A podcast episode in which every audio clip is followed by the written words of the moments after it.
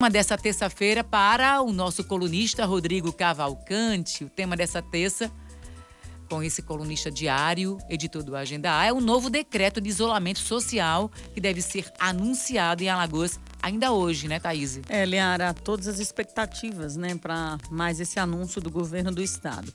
Com o índice de internações ainda em patamares altíssimos, assim como o número diário de mortes, um momento que Alagoas é, o pior momento da pandemia, né? Acho que a gente pode falar assim para Alagoas. O governo do estado deve renovar nesta terça-feira, pelo menos essa é a expectativa, do decreto de isolamento social sem grandes mudanças, né? A não ser um provável aumento da extensão no horário de bares e restaurantes. E aí a gente lança a pergunta para Rodrigo Cavalcante: será que o governo não deveria revisar também ao menos um ponto do decreto que parece incoerente diante de outros? E a gente quer saber que ponto é esse, Rodrigo. Bom dia para você. Bom dia, Rodrigo. Bom dia para vocês, bom dia aos nossos ouvintes. Então, nessa terça-feira, né, 13 de abril, como está previsto, o governador do estado, Renan Filho, e toda a sua equipe deve anunciar então a renovação do decreto que a gente espera aí, o decreto de isolamento social. Essa renovação ocorre, obviamente, porque apesar de aparecer nacionalmente aí instável os números aqui em Alagoas, essa estabilidade continua sendo uma estabilidade em patamares muito, muito realmente alto, muitos locais com taxas acima de 85%, 87%, 90% ontem de ocupação né, de internações e de UTI e também taxas de morte, como a gente tem acompanhado aqui. Não há dia que se passe sem uma média de 20 mortes diárias. Agora, o que, é que a gente espera desse decreto e, e a gente sempre cobra aqui? É exatamente que ele tenha uma certa coerência. As medidas entre si precisam ser coerentes. Quando as medidas são coerentes, a população entende, todo mundo tende a cumprir, né, diferentemente de quando você tem algumas distorções.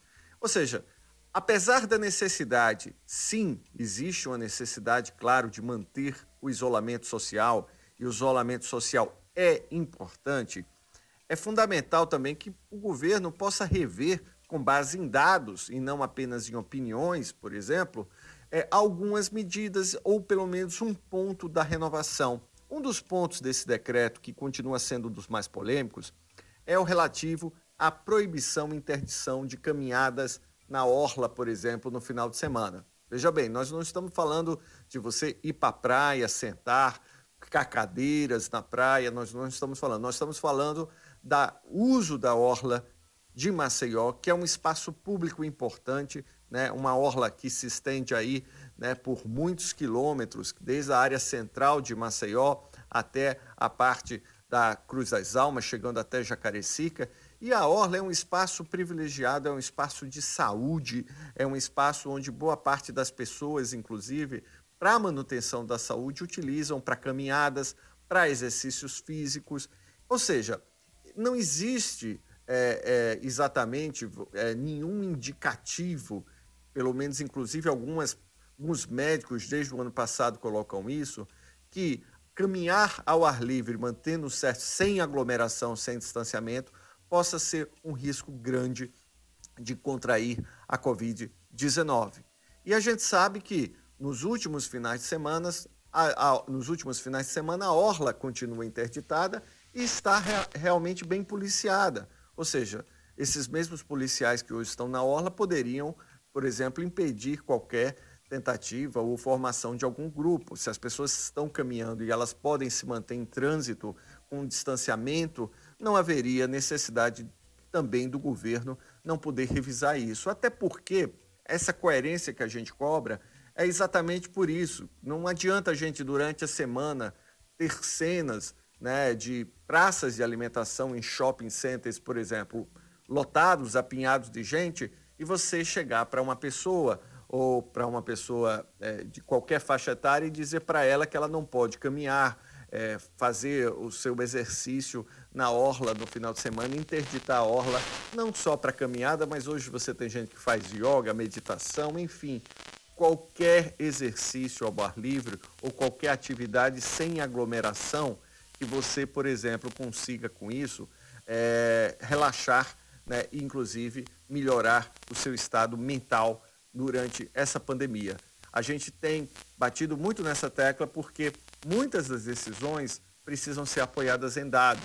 Aqui em Alagoas, por exemplo, nós temos exemplo de pesquisas que foram realizadas mesmo em cidades como Maragogi, que os pesquisadores acreditavam antes que uma feira ao ar livre em Maragogi era um grande centro de contaminação e depois eles descobriram que não, por estar ao ar livre e por não ter, vamos dizer, grandes aglomerações de pessoas, ela não era um epicentro de transmissão da Covid. Já os supermercados, por exemplo, e obviamente os postos de saúde eram sim centros de disseminação. Ou seja, temos que manter o isolamento social, mas eu acho que pelo menos caminhar na praia, e aí não significa, obviamente, a aglomeração de praia e da areia, o governo poderia rever isso e eu acho que tem instrumentos para isso, até para manter a coerência desse decreto e permitir também, assim, respeitar muito também com isso a saúde mental de várias pessoas que trabalham e que estão em casa durante segunda a sexta, no seu home office, e poderiam ter o direito, pelo menos, de caminhar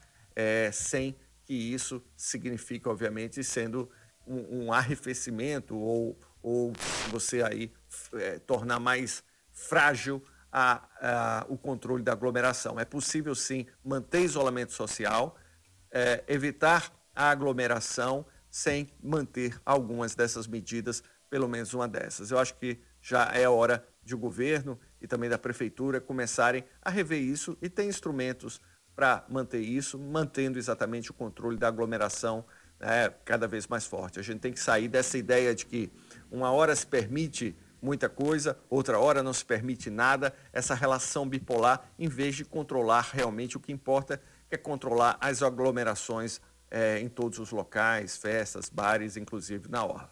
É isso aí. Beijão para vocês e até amanhã. Aí vamos aguardar, né? Então, o novo anúncio, né, Liara, do governo do estado Está aí o Rodrigo Cavalcante desmiuçando todos os pontos aí que devem ser revisados e que deixarão de ser possivelmente. E a gente aguarda, portanto, com a expectativa de uma extensão no horário de abertura e fechamento de bares e restaurantes. Claro, sem esquecer que todos os cuidados continuam sendo levados a sério. É preciso a colaboração da população, de modo de forma geral, não é isso? Claro que é muita gente passando por esse momento difícil, empreendedores, é, tem muita gente, né? E é difícil, está complicado. E as pessoas precisam ainda ficar em casa, isoladas, quem puder realmente. É, porque Alagoas cresce nos números, isso é a realidade.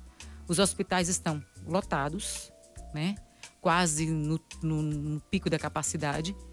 E todo mundo precisa colaborar. Precisa colaborar é. o que a gente pode fazer enquanto a gente aguarda aí que a vacina venha, né, pra gente. O parâmetro né? que a gente tem nesse momento, né, dos hospitais, Liara, é de que no Hospital da Mulher, por exemplo, a UTI né, está com mais capacidade. Agora foram diminuíram 10 leitos de UTI. É, resultado, segundo os profissionais do lockdown, né, de quem está envolvido em outros hospitais. A tendência também é de desocupação gradual. Então, assim, a gente gradual, essa é gradativa. A gente essa, vê é realmente lenta, né? a, a situação declinando e isso é bom, né, diminuindo o número de a taxa de ocupação dos hospitais. Para você ver, o número de idosos também diminuiu, o número de idosos internados, né, ou que contraíram a doença, muitos já foram vacinados. Isso vem também, tudo isso vem colaborando, né, Thaís? Mas está muito lento e os cuidados precisam continuar. Vamos voltar com a equipe de rede